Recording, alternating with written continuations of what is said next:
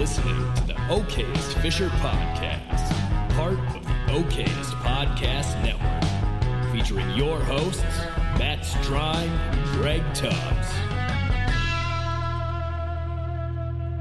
Welcome back to the Okayest Fisher podcast. Matt is having some technical difficulties. He'll be joining shortly, we hope. Maybe. Maybe. But meanwhile, we have a guest, Adam Walton of Pike Pole Fishing Guide Service. How we doing, Adam? I'm doing phenomenal. How are you doing? I can't complain. Well, we could complain, couldn't we? We should probably complain a little bit. We're going to complain a little bit. The fact that we have no ice to fish on in our neighborhood.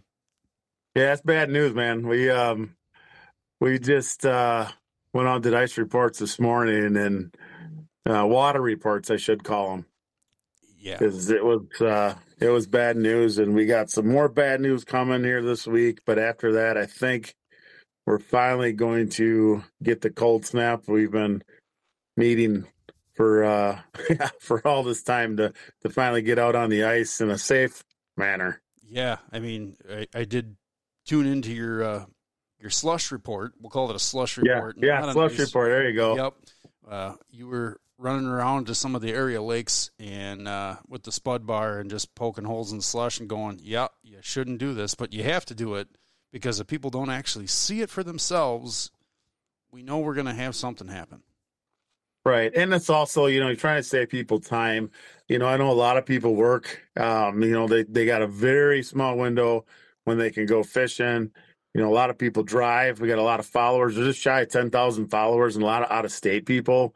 Um, you know, they'll come across the border trying to come north to, you know, colder weather uh, and come up here and find slush. You know, that's, we're just trying to, we're trying to do a couple things. Obviously, we want to keep people safe. That's our number one goal. Absolutely. Um, there's there's a reason I started doing these ice reports. We talked a little bit off air about that uh, prompted these to, to start getting done. Um, but there's also the factor of we're trying to help people with time management as well. Yeah. So multiple reasons. Yeah, and as a, a working guy, I can uh, totally appreciate that. You know, been chomping at the bit all winter long to try and get out there, and I want to be safe. You know, and I think that's part of the reason we're having this conversation is we want to talk some ice safety, first ice safety, or even you know ice safety in general. Even in the middle of the season, especially this season, I think our season uh, it's definitely going to be short. Um, to be uh, very vigilant about ice safety would be is pretty important. It is, you know, and everyone's itching to get out, uh, myself included. But um, we have a rule uh, for the guide service that I won't start taking people out until we get a consistent four inches or more. I'm not saying that I won't, you know, go out on my own to scout a little bit on, you know, maybe three inches or so. But I'm a pretty big dude, so I know uh, from trial and error, I know what what kind of ice and the thickness it has to be to hold me safely. Um, but with that said, I've even gone through a couple times, uh, not planned, unlike you know some of the videos. And uh, yeah, it's it's a humbling experience. You spend enough time on the ice; it's not a matter of of if you're going to go through; it's a matter of when. And then, you know, being prepared is is the difference between life and death, and that's really one of the biggest messages that that I try to deliver. And I got a couple other guys that have helped me tremendously along the way to deliver that same message. Yeah, that's awesome. Well, and aside from it, you're a you're a firefighter locally, right? I am. Yeah, I'm a uh, firefighter, a paramedic. I was in my 16th year uh, doing that full time. I was a volunteer for uh, just under nine years prior to that, and I served six years in the military. So basically, I haven't slept a normal um, a normal night's sleep since I was 18 years old. So 19 years old. Well, I, It's been a while. yeah, it's that's a heck of a career, and I got to say thank you for your service. I mean, I'm sure you. Hopefully, you don't get sick of hearing pe- people say that. You know, it, it's yeah, a I- big you know what? And I and I and I really do appreciate it. But you know, it's one of those things. Uh, I, I knew a long time ago when I was a kid that I wanted to do something like that. My grandfather was a firefighter, and I remember him coming home from lunch and joining him at lunch and checking out the fire trucks, and just thought that was the coolest thing in the whole wide world. And I fell in love with it way back then. And I guess I kind of grew up um, Yeah, I'm a farm kid from Edgerton. My my parents, um, I think, taught me pretty well. Um, I looked at life as I, I I truly want to try to make a difference in my short time here on this planet. Um, you know, we're all we're all here just a moment, a speck of time, right? And I just want to make sure that uh, you know I do good with my life and try to make a difference for other people and, and make sure I raise my kids right so they they can continue like my parents did with me. Hundred percent. I can appreciate that, and lo and behold, the man of the hour, Matt Strime. How are you? Uh, a little technical difficulties, but I'm glad I was able to sneak on. What's up, Matt? How are you? Uh, I've been better. Running a little late, like not normal, but Adam and I were wondering uh, what what you were having for a beverage over there that you were struggling so poorly. oh, just water, man. Uh, that's why. I need a that cocktail explains after- everything. I'll need a cocktail after this, though. Oh boy.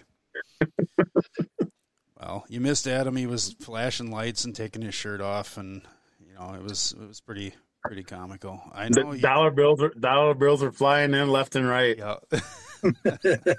well, I'm sorry I missed it. Are you? Are you though? Mm, Maybe.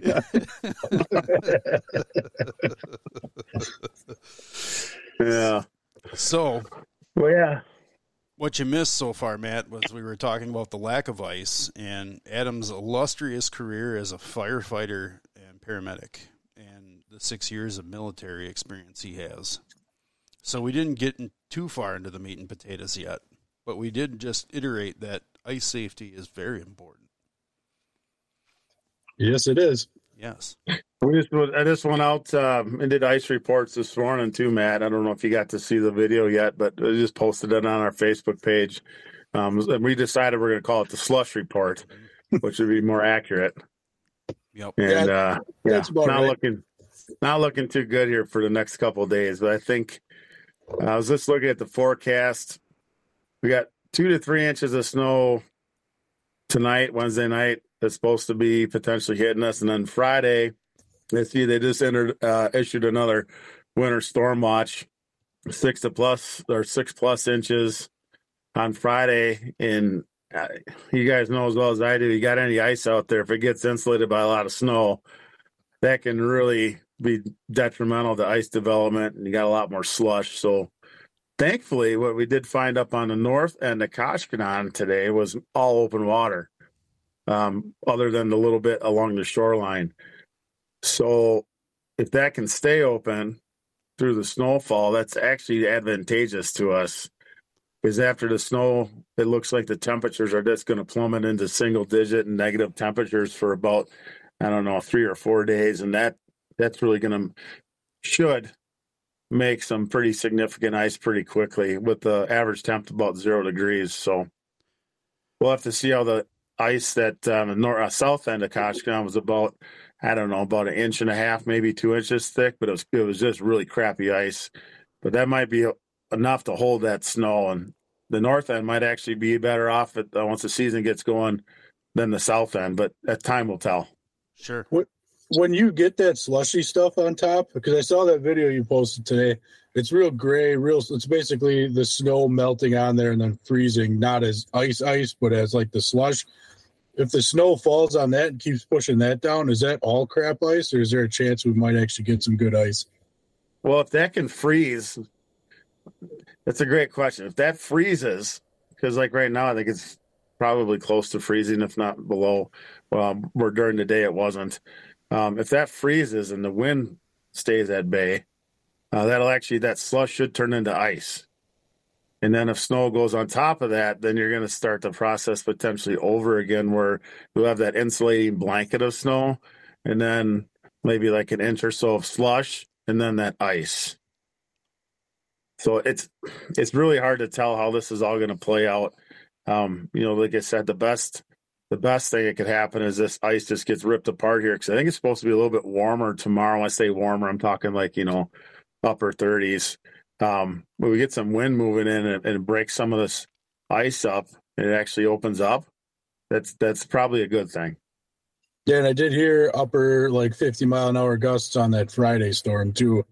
So maybe Yeah. whatever little ice we could maybe break it up and hopefully get some fresh stuff. But Yeah, it kind of depends on when that um, wind comes in because I, I think I think I think Saturday the temps were in the twenties, and then Sunday the temp was like four, and then Yep. Monday it was like three, and Tuesday it was like four again, and then lows are negative five. So that's that's going to be the, the ice maker. Yeah, we'll be making Hopefully. ice. That'll, Yeah. that'll be awesome. And if we can just continue that trend, Right. it'd be Well, I think it. I think it bounces back up.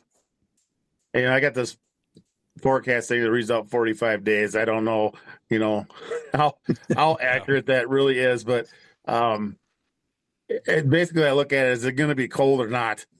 I don't look at the temperature. All the you know, unless it's about two weeks out, I'll look more at the temperature. But um, it was showing the bouncing back up into the 20s and 30s for the the time after that. So should be more comfortable. Make some ice and then get comfortable. I'm okay with that. yeah, yeah. Well, I think we covered the ice report pretty pretty well. Um, when it comes to ice safety, what what should we what should we be carrying around with us? What should we be? What kind of precautions should we be taking? So the first thing I can always there's two things I always got with me, especially early ice, is a spud bar and ice picks. You can go more in depth with that and have a float suit. Um, the other thing that I do is that, you know anyone who has a boat, they're required to have a float cushion per state of Wisconsin. Uh, what I do is I take that float cushion out of my boat and I, ha- I have a 50 foot rescue rope that's in a bag and I tie one end of that to that float cushion and that comes with me everywhere I go to on early ice. Uh, I run snow dogs for the guide service, so they're uh, actually on the snow dogs themselves too. So whether we go through or someone else in the vicinity goes through, I have a way to either float myself and then throw rope to someone else so they can pull me out, or vice versa. I hold the rope and I can throw my throw cushion to a victim if if they they go through. Um, those things right there, I think, are the are the bread and butter. But a bare minimum, spud bar and ice picks, Okay. and get a get a heavier spud bar too. Don't don't get this like a little chintzy one you make with a piece of conduit. Uh, I got a Eskimo spud bar. Um, I'm a pretty big guy, but I know that that spud bar, if it goes through in less than two hits, I need to back off. I just know that from experience. And when I give it a hit, it's a good, it's a bang, bang. You know, not just little soft hits. I'm dropping it. I call it the hammer of Thor. Some uh, some lady on Facebook, I was doing ice reports. She got on there and Karened me by uh, calling it the hammer of Thor, and I was putting holes all over the ice for ice skaters. As there's a bunch of rocks on the ice from other people that threw rocks out there, it's like, yeah, okay, I'm the problem, but whatever. I remember seeing that post It- on Facebook. It, it- Yeah. it wasn't last year. Was it the year before or something? It The year before. It was the Yeah. year before, and I'm going. Are are we really going to argue about this? I mean, Oh, it's It- hilarious, man. oh my god! So we got stickers made up. Got stickers made up. Said Hammer of Thor. And we put Hammer of Thor on the spud bars, and we started using those for all future uh, ice reports. That's a little Man. tip of the hat to Karen out there. yes. Thank you, Karen, for that. Yeah. yeah. So that's um, uh, you know, a spud bar, a, a really good spud bar, and they're not terribly expensive in the scheme of things. Is um is absolutely critical for early ice. Hit before you step. I always tell people, and then carry ice picks in case you go through. And the video that we did shows the difference between ice picks and not having ice picks, and it's um, a lot less work when you have ice picks to try to get yourself out than it is without them. Yeah, I remember watching that video, and having a float suit's nice too. I mean, they're so readily available. Almost everybody's making one now. I mean, I think when they were first a thing, uh, I think the one I have is a Striker brand or whatever, but almost everybody's making something now. I mean, there's no excuse not to spend a couple hundred bucks and at least get the bibs to start with. I mean, Right. having the bibs is a huge thing because it's kind of carrying you from below and keeping you up. Um, but it's still not going to protect you from hypothermia. Right, and that's and I'm glad you said that because you know drowning is just one factor. Uh, hypothermia is considered the silent killer. That actually can get more people than drowning itself, or frostbite. You know, you take Lake Winnebago or Lake Koshkonong, some of these big waters. Now, Koshkonong's really shallow, but you could get out there, you know, significant ways away. Your four wheeler goes through out in the middle of that lake, and you know you're three miles away from shore and you got a negative 20 degree wind chill going on, you fall through, you don't have your quad to get you back. You're you're hoofing it. That's a long time to be out in that cold weather. And a lot of people overlook that. And you know, unfortunately, some people have fallen victim to that exact scenario where, yeah, they got out just fine, but hypothermia was a problem after that.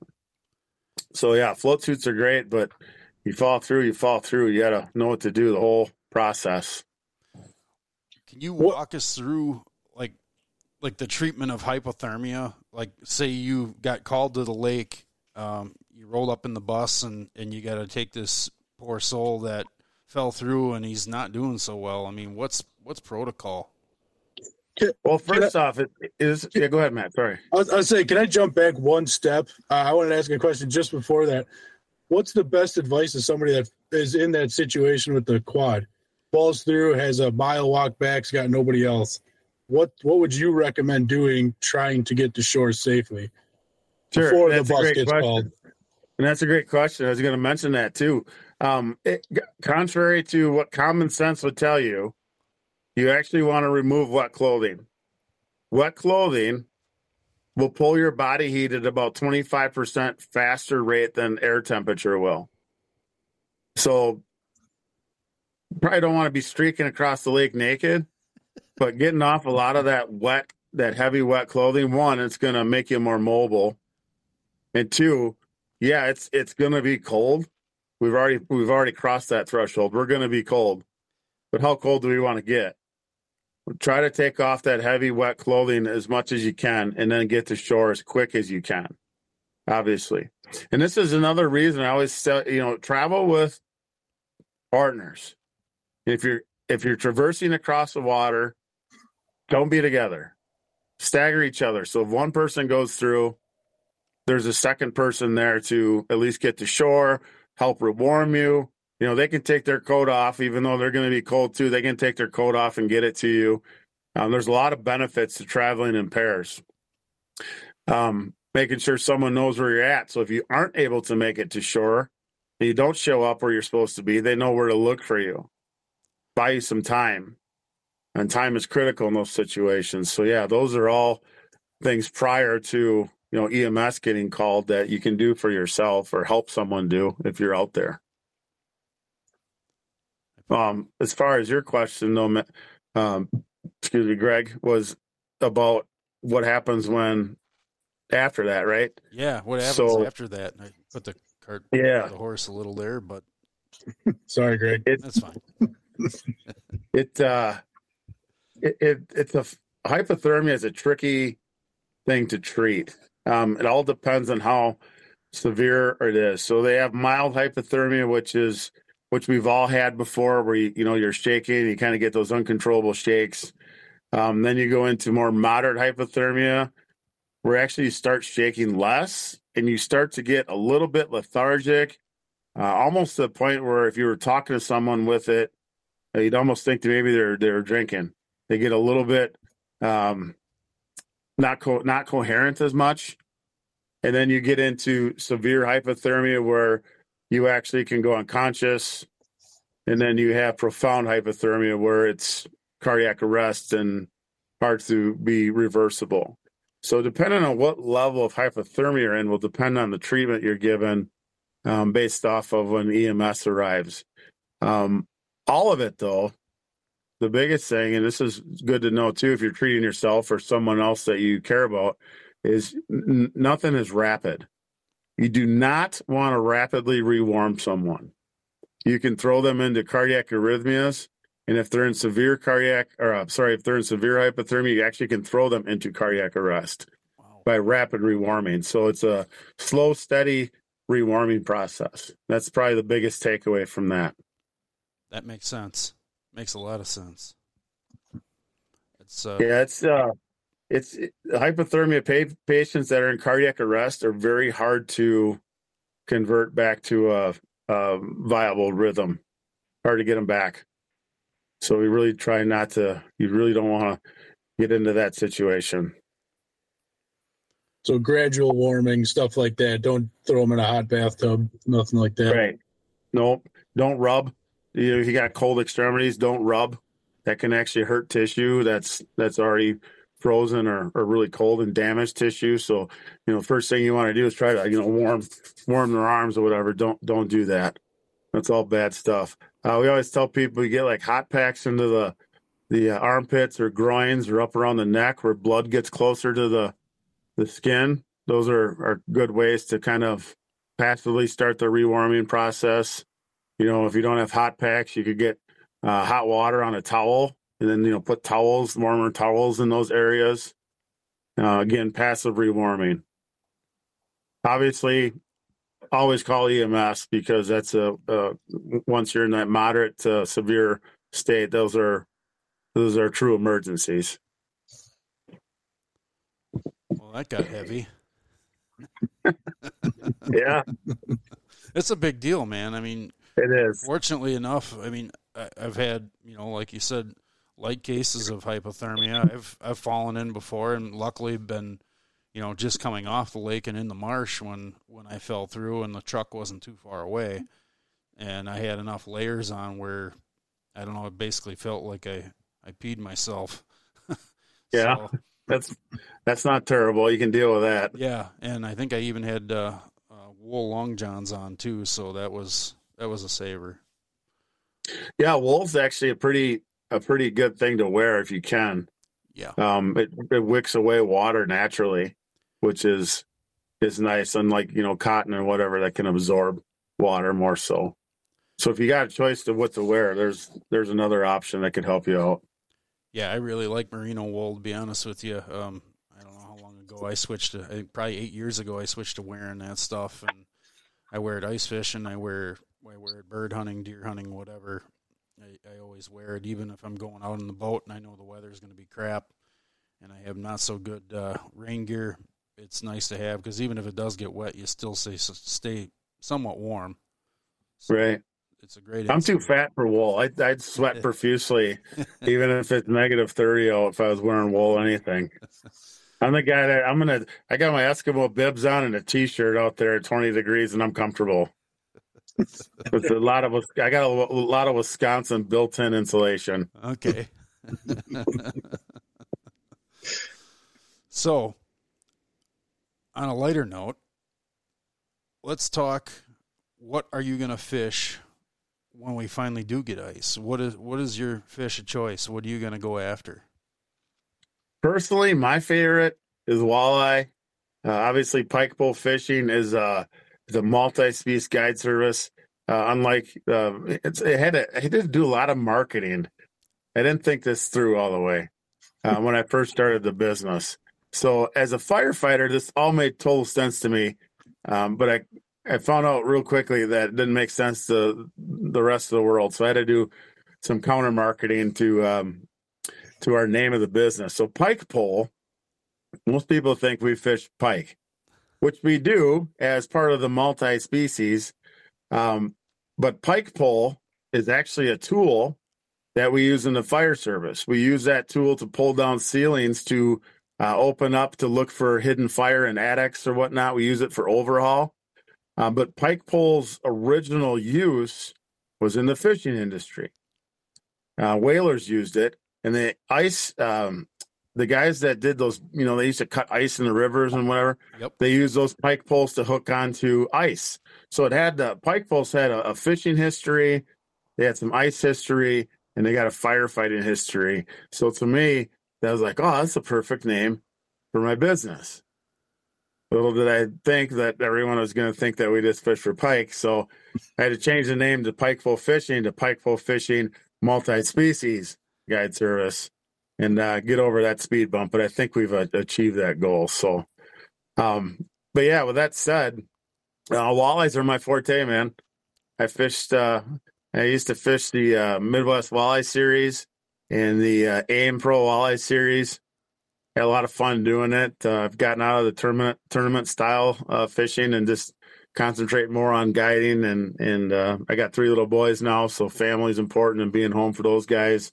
Tournaments would, you know, they take a lot of time away from that. So, um, yeah, I learned a lot became a great, uh, a better angler. I don't want to say great because there's always room to improve, but a better angler because of it. I learned a lot from a lot of great anglers, guys that really know their game, and I got to be friends with uh, quite a few of them, um, and still talk to quite a few of them this day. So no regrets on doing that, and it's uh, actually helped the guide service quite a bit, um, targeting walleyes. But yeah, so walleyes, walleyes is my my jam, man. But uh, we go after pike too, and and do it heavily perch, crappie, bluegill. We're on the on the panfish uh, on the panfish game too. So kind of whatever the whatever the ice tells us and the waters tell us, that's what we do. That's awesome. Uh, I think variety is the spice of life. So, you know, that's that's great that you expand your horizons and take people for different different experiences. It's fun too. It keeps things uh keeps things interesting. You know, it's like I I could never and, and, no offense to the bass guys out there, I could never be a bass angler and just go out and just catch fourteen to eighteen inch bass and that's it all day long. I, I that would get so. I, I, would think I would personally I would get bored with that. So that, that's why I really like the multi-species aspect of things. And we bass fish too. Don't get me wrong; they're, they're actually they're really fun to catch. I just like you said, I need a little variety in things, and I think a lot of other people um, do too. When they call us, they they'll say, "Hey, I really want to go after walleyes." And we'll get on a walleye bite. Like, got pike biting too. You want to go catch some of those? And they will. And they're like, "Oh my god, this is more fun." I was like, "Yeah, well, yeah, open up some windows." Yeah, man, pike.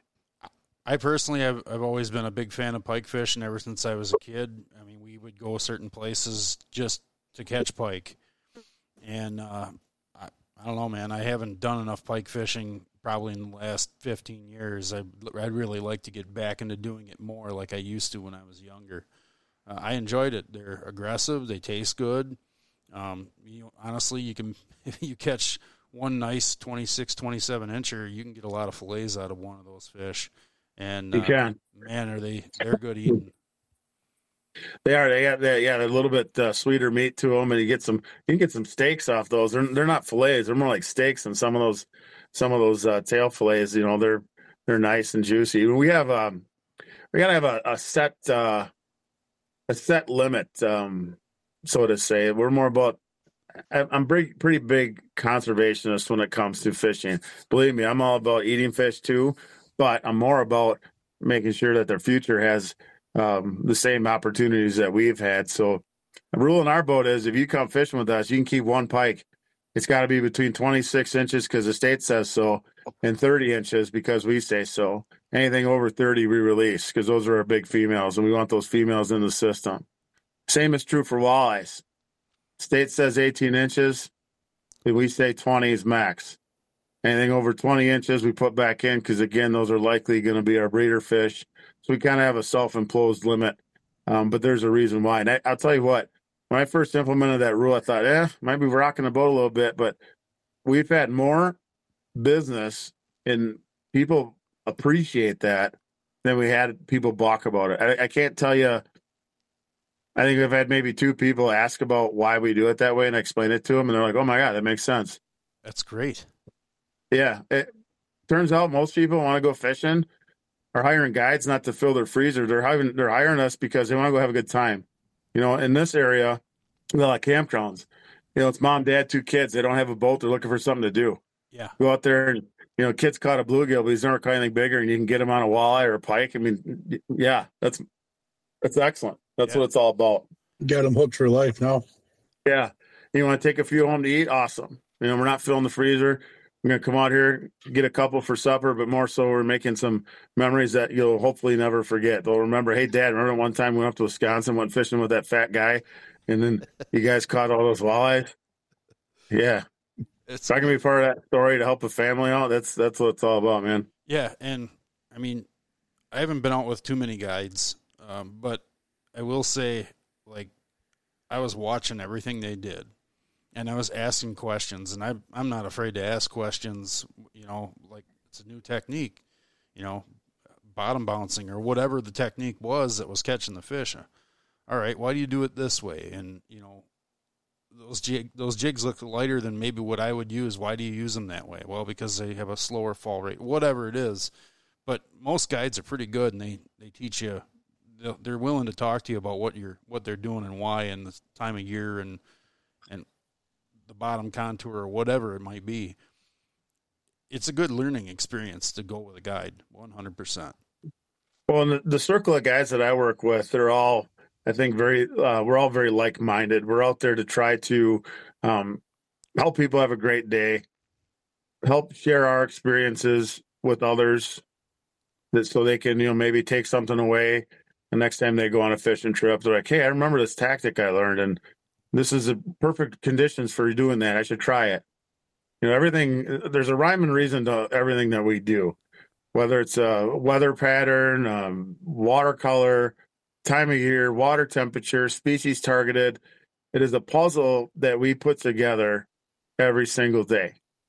And that puzzle can change in a blink of an eye. What I'm doing in the morning and um, June 2nd might be completely different than what I'm doing in the afternoon on June 2nd. You know, based off of the sun, cloud covers, waves, no waves, wind direction, pressure systems, and that can all dictate okay this color is working good in the morning but now once the sun is up and we don't have any clouds in the sky now we're switching to this color and this and this is why. It's knowing those subtle little differences and, and trying to share those experiences with people so when they go out and they're catching some fish in the morning they're like oh bite's over well is it i mean sometimes yeah sometimes I like on Koshkonong, the bite sucks between like 11 o'clock and 1 1 o'clock um, just at that high noon. But you know, picks back up after that. A lot of times it's just uh, tactic changes. Absolutely. So, are you going to be ice fishing out on Kosh? Was that? yeah, hopefully. Yeah, you, hopefully that'll be, that'll um, be your, that, that's our plan. Your, your first trip of the year, hopefully. I think that's where we're gonna go. We got a video shoot lined up on the 16th. Um, I told the the video crew coming out there said one, uh, I don't know if we're gonna have safe ice by then. It's gonna be right in that window where we should be making some ice. Yeah, but I don't know where it's gonna be exactly. And I said two with a cold front that significant coming in that heavy, that's gonna shut the bite. That will shut a bite down. Um, you know, any any of the the north wind, high pressure, strong cold fronts always slows fishing down. So I said, you know, maybe maybe we want to wait till after the temperatures start to go so we can go out and get some you know some action as well not just getting out there to get out there actually going out there on a day that's more likely to be more productive too. Sure. So are you more of a tip up fishing guy? I mean my experience was fishing river impoundments like like Kosh or, or some of the lakes further to the north that are part of that system um, we just spread out tip ups on the big, shallow, muddy flats because that's what we had. But are you finding success jigging as well? We do. Yeah, actually, you know, don't get me wrong. I love tip ups. There's something about it, man. You sell your tip ups and you sit back, and yep. um, a lot of times what I'll do is that that spud bar we were talking about earlier. I'll draw out uh, a shuffleboard uh, court with the spud bar on the ice. Yes, and we use we use Gatorade bottles And we'll play shuffleboard or you know whatever, some kind of games in the meantime. Uh, but in the, in the, whole the whole time, we got a ring of tip ups all the way around us. So it's like, yeah, you're just kind of hanging out, having fun. I got a TV. Forget the permanent shack. I got a TV out there and everything too, so you can watch football games. Uh, I doubt we're going to get that out this year. We'll have more than pop ups out, but um, you know, it's enjoyable. You get that camaraderie going on. Uh, get to have a lot of fun, a lot of laughs, and all of a sudden the flag goes up. Whoop, jump, nervous, you know, game face, and you're going out there. So there's something to be said about that. That is uh, when you're fishing in big groups. I think that's that's a really good way to do it. It's a lot of fun in multiple aspects. Um, but if I'm out there and, it, and it's it's game time, um, we got tip ups out, we got jig rods out. Uh, if we're fishing shallow water like Kosh or even some of the shallow shallower areas of the deeper lakes, but we're fishing in in shoreline a little bit closer. Um, if we're jigging, it's silence. You know, we're not shuffling your feet. You wouldn't believe how much sound carries underwater. And I always tell people too, don't run to your tip ups, especially in early ice and shallow water. Everyone does it. And I laugh every time I see people just barreling across the water or the ice. They get their tip up and like, oh, it came off. Well, it probably spit the bait because it heard you coming about 100 yards away. So, you know, take your time. Let the fish take the bait. You're going to get there, set the hook, bring it in, nice, calm, cool, collected. Pretend you've done it before. That's what I always tell people. Pretend this isn't your first one. Now, if it is your first one, you get a pass. You get excited. It's cool. I like to see excitement, but Yes. we also want to land fish too. Does that count for the first one of the season or the first one overall? Because I'm No, always first one running of to my season. First one Okay. of season. That's a good question. Yeah, I'll say first one of the season. We got all that pent up with energy, so you gotta let it out somewhere. Indeed. Yeah. So Well, you know, and, late, and later in the season too, once you get vehicle traffic and foot traffic, you know, you got seven tournaments going on out there all weekend long. Those fish will acclimate a little bit to sound, just like in the summertime. You know, they acclimate to boat traffic.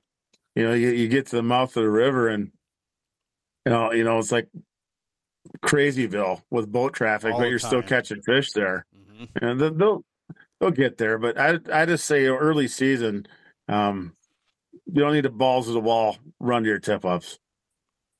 Just take your time. Don't spook them. sure. Favorite bait to use for walleyes under the tip ups? I would say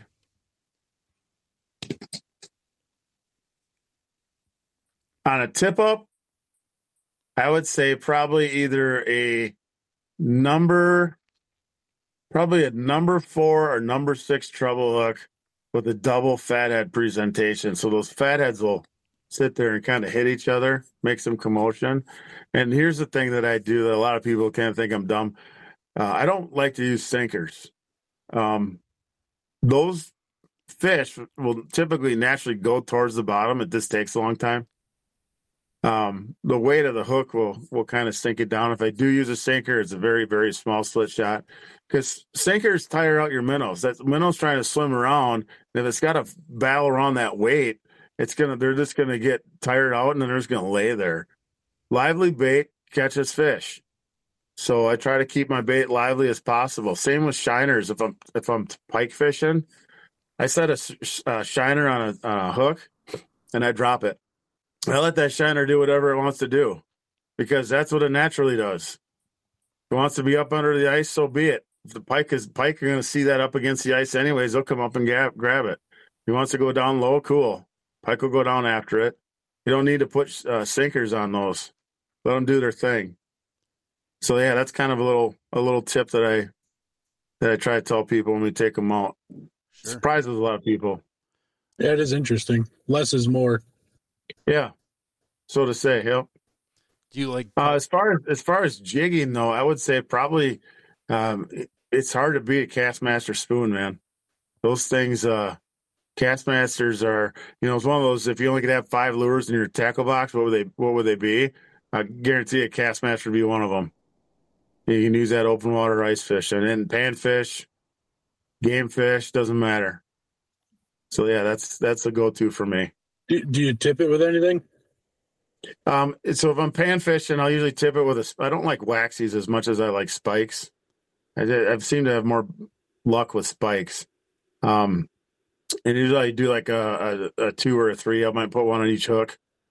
Um, if I'm doing game fish, I'll just do like a minnow head typically. Sometimes I'll put a full minnow, but not not too big a one on there because I don't want I don't want tail bites and missing fish. Little scent. That's all I need.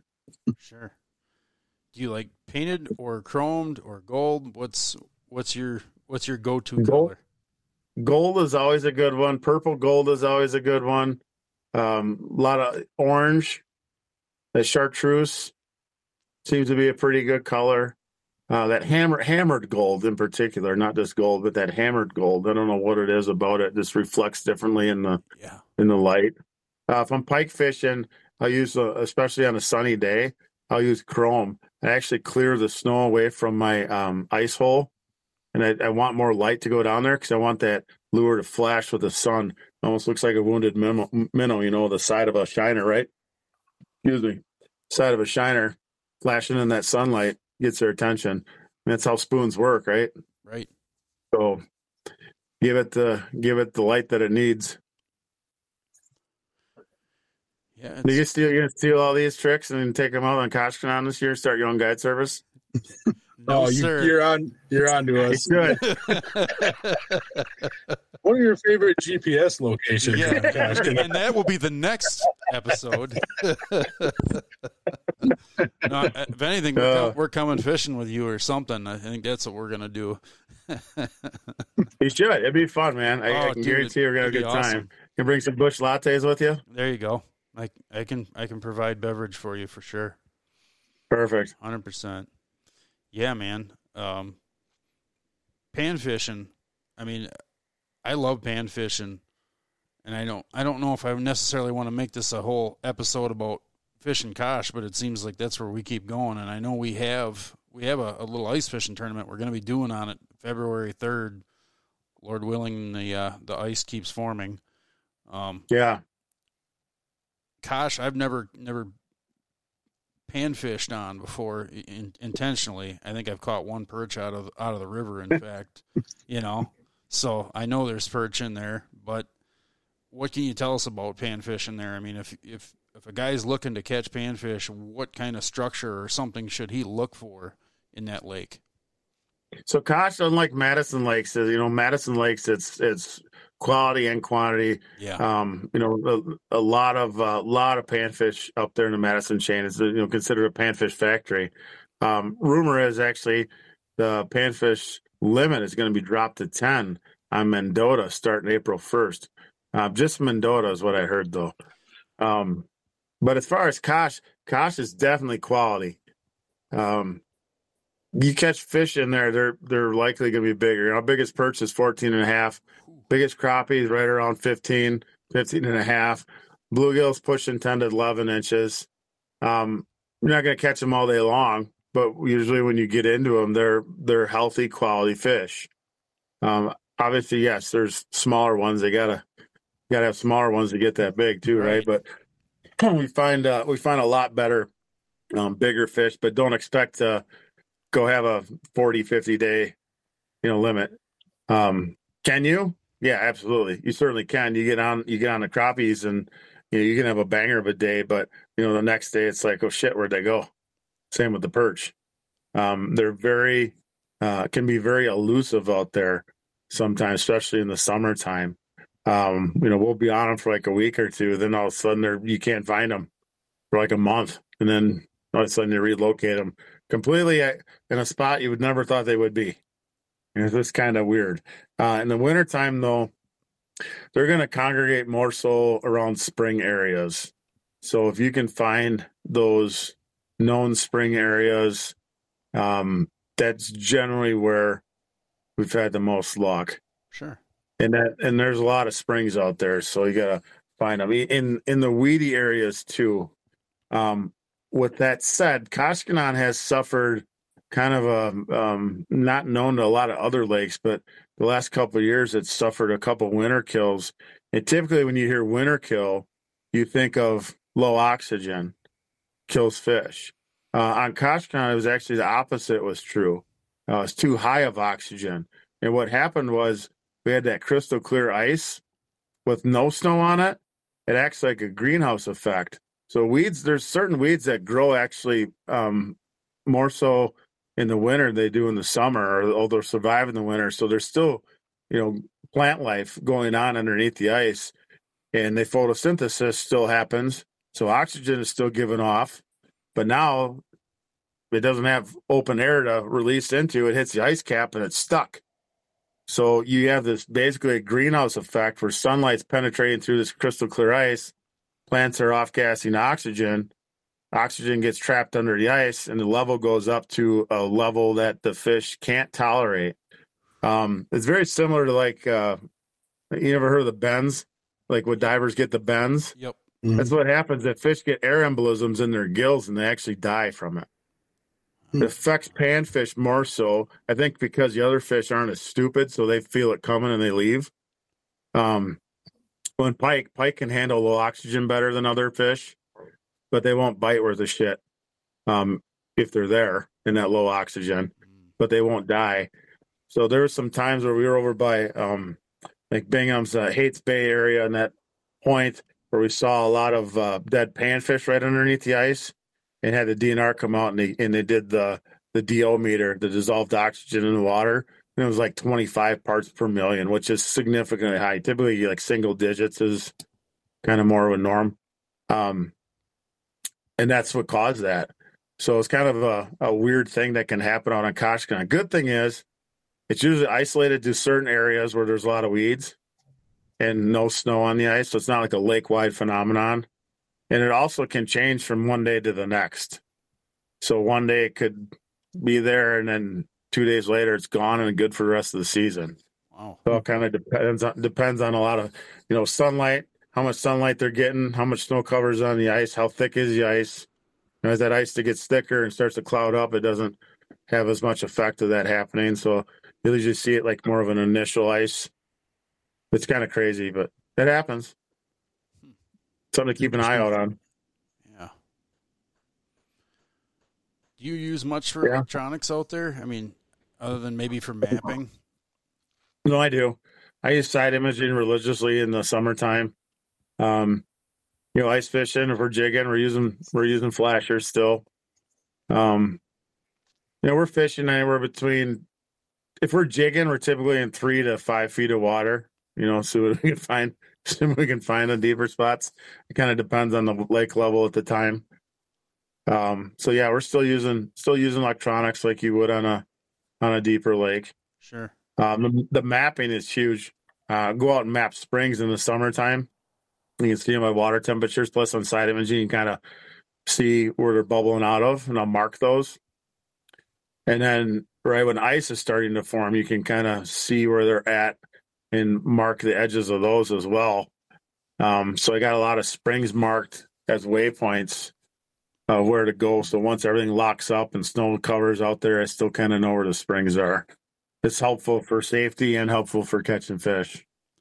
Are are those springs um I flow enough to cause ice concerns at all during the winter? Yeah, some of them, especially now since they do that drawdown every winter, you know, obviously the surface of the ice is now closer to the springs with any drawdown. So those springs are going to um, erode ice more so than they would if the water's deeper. Um, some springs are known that are they've been there since I can never remember, and probably long before my grandfather can remember.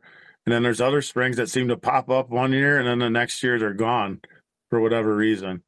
Um, it's it's kind of interesting, but you know the the springs that you always they're always around or off off Sunset Bar. There's those ones up by North Shore. There's several up by Norm's. Like Stinkers Bay has a bunch. Um, over in front of Koshkonong Mounds, in front of Tebow Point, over by uh, Busseyville um, Creek or Koshkonong Creek, in the front of Highwood. Those are all areas that have been known um, have springs, and also all areas that have known to cause ice rescues um, because of because of that factor. Uh, you, you know, take for instance like this weather coming in. If if it all freezes and flash freezes, the areas of springs is going to still freeze because it's going to get cold enough, but it might only have an inch of ice. Where 50 feet away, it might get six inches of ice. Well, now it snows. Now you don't know by visual appearances what's what. You're taking a quad across there, you're on six inches of ice, and all of a sudden you're on one inch of ice, and now you're in the water. And, and it happens every year out here um, because of that that reason right there. So it's the springs. Uh, I always tell people if they don't know Koshkonong, you probably shouldn't go out on Koshkonong um, without someone that is experienced with the lake. Just because uh, uh, ice fishing wise, I mean, just because there's so many springs out there and they pose a lot of um, hazards and, and dangers. Yeah, we got fish with crowds. Yeah. Let's say we have uh, the lake my in-laws live on. They got a bunch of springs. It's a deeper lake, clear water lake. and you'll be in 12 foot of water with 18 inches of ice, and you drill a hole six feet away, and it's six inches of ice, and Yeah. that's 12, 14, 15 foot of water. That's why Yeah, I brought that up because it gets a little sketchy sometimes. It it does. It's you know kind of playing roulette, so to say, out there, especially even when you're driving. Um, you know, we drive around out there. Like I said, I got a lot of springs marked, but that doesn't mean one didn't pop up or there's not something there that I didn't notice. And um, I learned a long time ago, compla- complacency is what gets you hurt.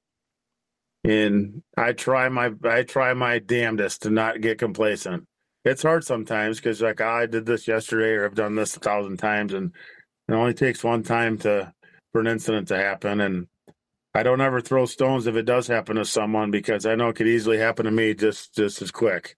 Right. That's um, nature of the beast. Just Yep. try to be careful. Yep. Life keeps you humble. Yeah, it sure does. And your wife, Yes.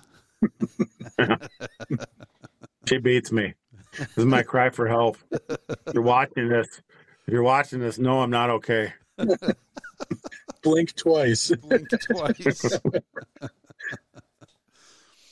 well, She's probably gonna hear me. She's gonna hear me come up here and knock the phone off. If, I go, if, if we go dead, you know what happened. We'll call for a wellness check. uh, Yeah, thank you. There we go. So, where can people find you? Um, so our website's pikepolefishing.com. Uh, I'm on Facebook at Pike Pole, Pike Pole Fishing Guide Service. Um, got an Instagram account, but I just switched that from public to private because I was getting too many thoughts that started following us, and it was just getting out of control.